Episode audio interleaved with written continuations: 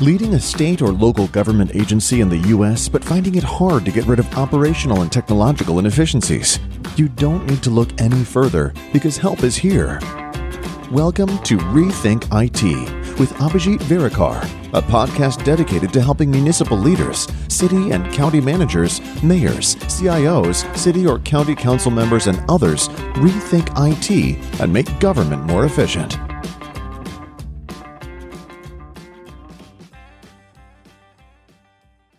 Hello and welcome to today's episode of Rethink IT. My guest today is Sean Gilbert, who is the executive director at the Morristown Housing Authority in Tennessee. Sean, welcome to the show. Good to be here, AV. You're new in your role at Morristown, but you've been an executive director before, and you've spent some time in Knoxville, and now you're in Morristown. What's your story? What's your journey? How did you end up in this position? My fascination with urban revitalization or downtown revitalization started in college when I took a class uh, called Natural Disasters or Catastrophic Disasters. It made me start thinking, you know, how things can go bad quickly.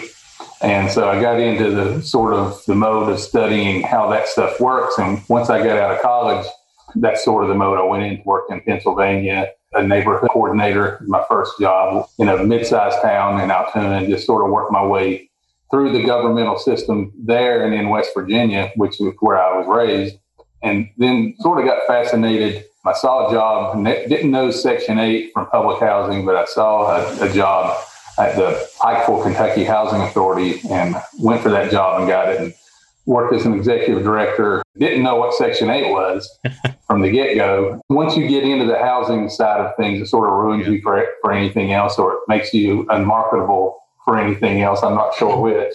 So I was there for about 19 years. We were a mid-sized agency. We're able to grow the agency, expand into multiple different affordable housing realms.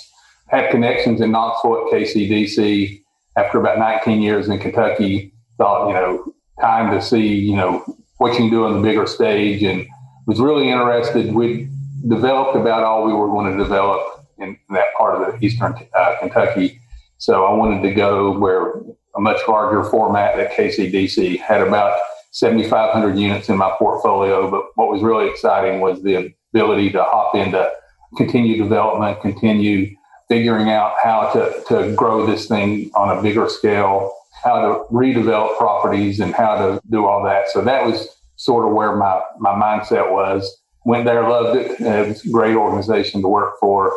But um, as you get older, you start stepping back, thinking, you know, I like being the one in charge and being the one that can take the blame or or take the, uh, I guess, the credit that comes with it.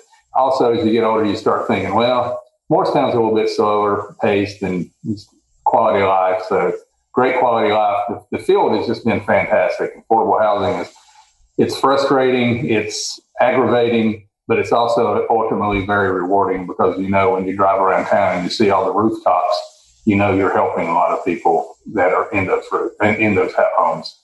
Did I hear you right that the executive director position in, in Kentucky was your first job in housing? It was my first job in housing. I'd actually worked wow. for in neighborhood and community development, downtown development. Yeah. Uh, prior to that, but similar, you know, you you deal with the HUD programs a lot for that, but it's more the CDBG home side of it. I did have that sort of expertise at the time, even though I was fairly young. But my very first day on the job at a housing authority is went in as an executive director at, at the Pikeville Housing Authority. So it's, and, it's and, a culture shock. Yeah, I bet. And, well did they have Section 8? We had Section 8 and public housing, and we were able to branch out and do farmers home at the time. Now it's uh, RECD housing, mm-hmm. and to also do low income housing tax credit, develop those sort of properties. Partner with people to do Scholar House, which is a pretty cool idea. It's a, the Scholar House program. You find parents that want to go back to school, so we provided housing for those individuals as well. Pretty much had to be a parent, and you know it was all about making sure that their kids are taken care of and they're taken care of while they're learning whatever it is, whatever it is they want to do going forward. Right. That's cool. And, you know, kind of ties into my next question is that's pretty innovative. you and I have talked before, and innovation doesn't always have to be technology or blinking lights or you know. How do you think about think about innovation, and how do you apply that to your to your job? A lot of the housing industry is aging out. As I came over here, we have a lot of people that's been here 25, 30 years, and the housing industry has been pretty static in that we've done it this way, we've always done it this way, and we're going to keep doing it this way. Very paper centric. So we tried to do it KCDC, and now we're doing it Morristown. It's a change in direction. You know, we are going to more of a business model instead of just being a governmental agency. We have to be able to provide for the community while providing for ourselves. Mm-hmm. So we're, we're looking at all angles, um, both as far as what we're doing internally as well as what we're doing on the production side. Internally, we're really looking at things. The pandemic, although it's been a horrible catastrophe, has also provided opportunities for us to look at new operational modes and methods. So we're looking at things, you know, when we look at the IT side in particular, we're really looking at customer service and ways to really improve our commercial customer service, but also improve our uh, ability to become more efficient Mm-hmm. So if we can become more efficient, use what we have, grow what we have, use the technology that's there that we haven't used in the past. You know, right now our customers, you know, we're not having contact with our customers. So we've developed modes to have without that personal contact to keep in touch with them and right. to keep them getting the information that we need from from them while providing them the information they need to survive. I think in the long run, we come out the back end of this, we're going to be much more better set moving forward to provide services to all of our individuals. Even though we're not necessarily providing all the services we want now, we'll be able to step right back in, provide the personal services, but we'll also be able to push out information, whether it's, you know, just pushing, you know, using an app to push out information to our residents. You know, there's food distribution going to be on X Street or come over here. We're having an event for the kids. So we can use these push notifications, even things that are, aren't good. If shots fired, push mm-hmm. notifications, stay away from Main Street. Yeah. So we're looking at all this stuff and also the way we communicate with our people saying, your research coming up. We can get that information to you and be able to virtually, as much as possible, get that information so we're not just having to hound them and yeah. do all that. So virtual showings on units, just things like that. Anything we can do to make us more marketable while making the customer experience better and making worker satisfaction better all ties in. Of course, we do that with budget constraints that are typically with the capital backlogs we have, we have to make a choice between these IT needs or yeah. how we're going to pr- uh, provide better units for our people. So, all that being said, we're trying to look 10 years down the line, take care of our IT needs, which are a big thing with customer service. People don't necessarily give people that live in affordable housing credit, but many of them and most of them are very tech savvy. They know how to operate their phones, they know how to operate their Xboxes or their PlayStations mm-hmm. to communicate with us. So, the, the more we can do to bring them into the fold, the happier people we're going to have in the open lines of communication. And it's going to make it better for our staff because we don't necessarily have residents in yelling at us when we can take care of the situation when they're in their house instead of them being here. How many residents do you guys serve? Between all of our different Section 8 public housing, we have about we have 1,100 almost okay. to the dot. So yeah. we're big enough that we have the metropolitan flavor but we're small enough that I can look out and know there's five lakes within a few miles of me. Yeah, so it's sort awesome. of the best of both worlds. You took over what last year around this time? Um, that's six months ago. Six months ago. So right in the middle of of the pandemic. I mean, not that it's over, but when we didn't know which direction it was going to go, and you had to take on this important job and and make sure at a very vulnerable time to for for your population to keep delivering services. So kudos to you. It, it's like jumping on a rodeo horse as it's going. How did you come up with the solutions that you needed right away? Well, luckily, you know, Morristown was fairly was it was well run before, so it was just it just needed to be pushed into more of a non-traditional public service to a more traditional business model. As we try to navigate somewhat away from the governmental side of it and and provide best for ourselves and for our residents, that's a big step for a quasi-governmental agency. When you start talking about net operating income and, and stuff like that that they haven't had to worry about in the past, so it's an educational process for the staff. So we've been going through that. We're converting all of our properties through what's called the RAD program away from mm-hmm. public housing into more of a Section 8 private based model.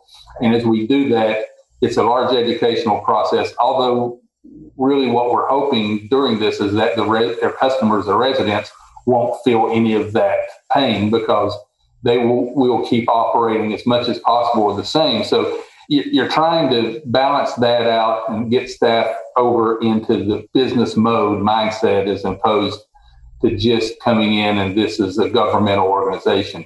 We, are becoming so much more than that in the affordable housing industry. You know, we want to produce this area here has a real shortness of traditional housing and affordable housing. There's a lot of manufacturing that goes on here. And you know, it took me months to find a house. If it's taking someone months to find a house, can you imagine what the rental market is? So tight. So we're trying to find ways to make a dent in that and make an impact to bring our, our work base, which I look at, I always look at affordable housing as economic infrastructure, mm-hmm. they have to be near the jobs. It's difficult for someone that is making minimum wage to pay for, for transportation to work while they're also trying to pay their rent. So when we produce these, you have to be very cognizant of what kind of population and where you're putting them. So it's just a, a, sort of a whole new world there. And I think I've sort of veered off the question you asked. No. So, but as far as jumping in, you know, it's just been a different mindset. We've talked a lot about innovation and, and use of things, and that's where we want to be here. Is we want to be innovative. We also got to be mindful of taking care of our customers and our residents while we're doing that, not losing the sight of why we do what we do. And some great points, Sean. That's innovation to me. You're you're taking something that has traditionally, for the last almost hundred years, been been a government program, right? It's welfare. It's seen as handouts in certain parts of the media and press, but you're turning it into the housing business as as you see it. Because you're right, it's not just an affordable housing problem; it's a housing problem. East Tennessee, where you were, where you are, but you know, in in Blount County and Knox County here, it's hard to find rentals and houses to buy, same as Morristown. And the challenge is how do you make it, how do you have sustainable growth? You have Amazon investing here, you have Denso investing here. They can't find people because people can't find houses. How does the public housing authority fit into that that puzzle? It can be difficult because you know as well as I do, the production side of it is extremely expensive, especially coming out of this pandemic with the price of labor and materials having gone up exponentially over the last year. There are modes out there, whether it's the Affordable Housing Tax Credit Program, Fannie Mae, FHA, whoever it is. Tennessee has a Community Investment Tax Credit Program. So we're looking at all those to look at areas to where we can build. But while we're doing that, we also have to be very proactive in letting people know that the vast majority of our people aren't what people think of in traditional public housing you have about 35% of our people are elderly and or disabled. So in my mind, those are people like my, our brothers or our fathers that, you know, I think we have an obligation to take care of. The rest of the people are our workforce.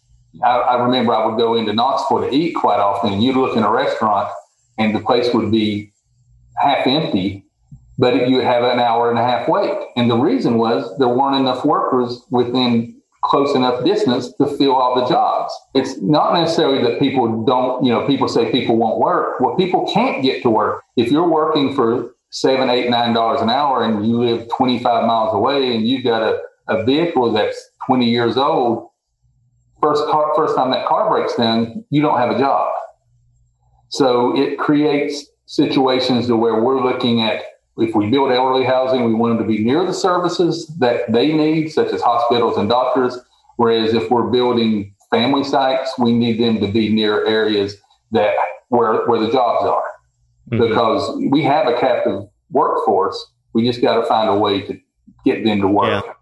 That's a good analogy. I mean, you know, back 10 years ago, there were empty units, 10 year wait lists. It's a similar problem. Has that gotten any better? Depending on the bedroom size, you know, the smaller bedroom size, we can have six to nine month wait list for people to get on. And, and during the pandemic, people aren't moving, mm-hmm. eviction moratoriums in place. So people have hunkered down and the production has slowed down because the problems you've had with COVID. Mm-hmm. I know we had multiple projects in Knoxville that we shut down at various times because of issues with COVID. If you're working in an elderly high rise or an elderly units, you have to be very cognizant of you want to either improve those units if they're units that are currently occupied.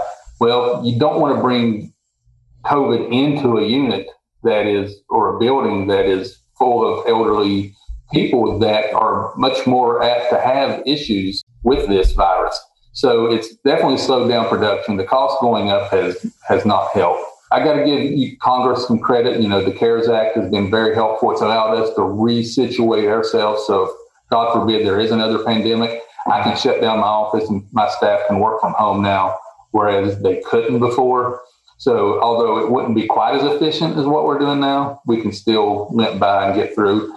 So, that's been good. It's just forced the total, you know, you and I have talked about this. We've really looked at changing the industry and the way that we operate, even pre pandemic. Mm-hmm. But the mm-hmm. pandemic's really allowed us to focus on where we want to look at on the back end of this. And I think we're going to look totally different. And I think a lot of people are.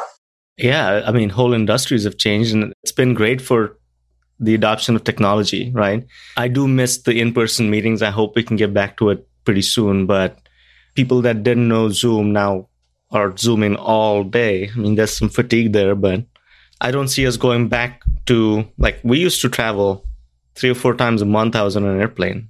I haven't been on one in, in a year, but things are changing rapidly. You mentioned things like virtual tours of, of your units, stuff like smart city. The term smart cities gets thrown around a lot, right? When you don't realize that there are minor small applications like that that can make you a smart organization. What sort of things are you is the housing industry doing to make virtual life more accessible to, to people? Well, Morristown's been really, really good. You know, one of the lost aspects are the, all the kids virtual learning mm-hmm. um, right now. So we've been able to make sure that virtually all of our kids have tablets or laptops and access to the internet. But even with that, you know, parents aren't trained to be teachers. So you, right. now we're taking it the next step and we're working with the school system, hopefully to catch up on some of the, do the virtual lag this summer. So we're looking at those niches, but we're also looking at, our, for example, our website. We want our website to be a hub. We don't want it just to be pictures of Morristown Housing Authority. Right.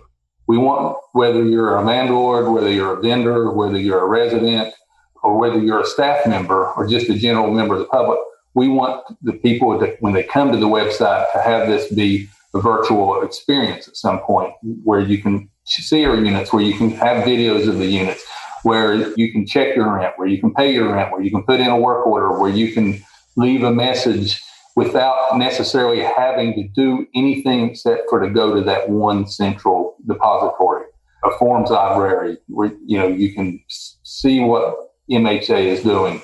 So the more we can drive our, our customers to that, it, will track the traffic, which is great. We, we, don't have really have a mechanism to track what comes into the office, but we can track what is has, leaves a digital footprint. Yeah, and we can see where people are going. For example, what pages are they going to, and we can focus on making that as positive experience for them as possible. And why aren't they going to other areas that we feel are important? Yeah, and then try to make that more attractive or location. So you know, for us, the, our website's going to be a big thing because you know we think that can be a central depository. Whereas you know we have residents that live 25 miles from here.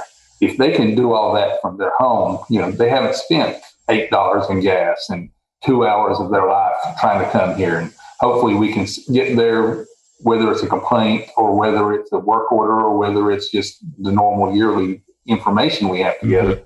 If we can do all that for them, they can turn around, you know, they move out of their property, but they can turn around and say, hey, MHA is a great place to, to go and to live. You know, it's almost like, you know, to get your Yelp score up. Well, it ties into your, your vision of running it like a business and mm-hmm. turning those metrics. You've got a big vision, Sean. How do you translate that to your tech team? I know you have, do you have an IT team in house? Yeah, me. Okay. Not just me. We have two other staff members okay. that are very tech, really three or four. So we have a, a very talented, well rounded staff. When you're at an agency of our size, you, you sort of become a jack of all trades. Yeah. For the first 20 years of my life, you know, as tech developed, you know, we didn't have, when I started out, we didn't even have cell phones. So we have people here that have gone through that. So they understand that side of it. They understand the housing side of it hopefully what I bring is experience in other areas and what has worked and a vision to move us towards that side of it. A short way of saying no, we don't have an IT staff, but we have a group of dedicated, knowledgeable people that are trying to work with our vendors to get right. where we're going. And, and, we're pretty good at pushing our vendors. Sometimes, you know, they're really good at saying, we're working on that and we'll have that soon. As soon as I hear the word soon, I want a definition. Yep. What does that mean? My mind soon is six weeks. Your mind soon might be six months. So that's what where we're getting much better at. And some of this stuff, you know, just maintenance. You know, we we're so paper centric on maintenance, so we were able finally to get our all our maintenance staff tablets. Mm-hmm. You know, they can be from two to twenty five miles away from us. If we have a work order come in, it makes no sense for them to drive back, pick up a work order, and go back out. Yeah. So now we have the capability to push them out the work order. They can fill it out right there. They don't have to come back. And, and we don't ever see any paper. What do you use for your backend for, for processes like that? We, we use Scott Accounting as their software provider. Okay. Their niche is they're pretty good at what they do they're better than the ones that I previous work with, previously mm-hmm. worked with. Thankfully, I won't name any names. No, no names. yeah, no names. Again, the big vision for for you is to transform, not just and you're you're active in NAHRO and SERC because you know your vision is to transform Morristown housing into a well-oiled machine. Where do you see the housing industry in general going? Is is everyone doing that as an industry, or are you one of the pioneers? Well, you like to think no matter what, you're on the cutting edge, whether you are or not. So I, I, don't know that I want to go too far down that road, but I think HUD is finally doing a good job at pushing out repositioning and mm-hmm. explaining it to people. There are so many industry people in our industry that still don't understand what repositioning and asset management really is. We've run our housing authorities for so long. There's so many small agencies that struggle with that. And it's not due to any fault of their own. It's just, you know, that's n- never been part of what they've had to do. So HUD is got much better at training people, getting out the information, and showing you the tools to where you can possibly find ways to leverage your property to make capital investments into your property.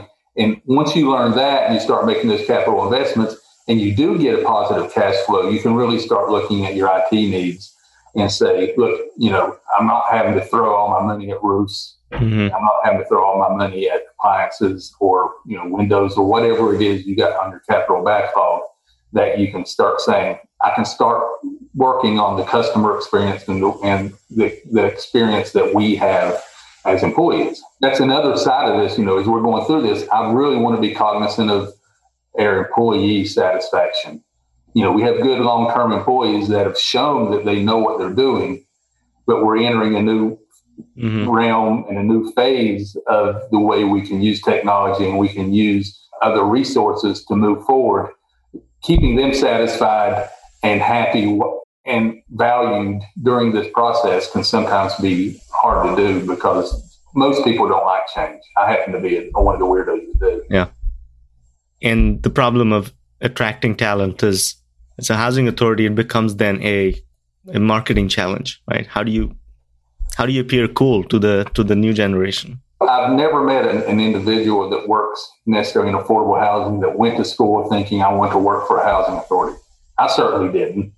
Finding those people, especially here at Morristown, that have that experience is definitely difficult. and finding someone that wants to stick around and is excited by um, nerdy things like this yeah. is can even be more of a challenge. Yeah. Well, Sean, I, I appreciate your time. Is there anything we missed that you want to talk about?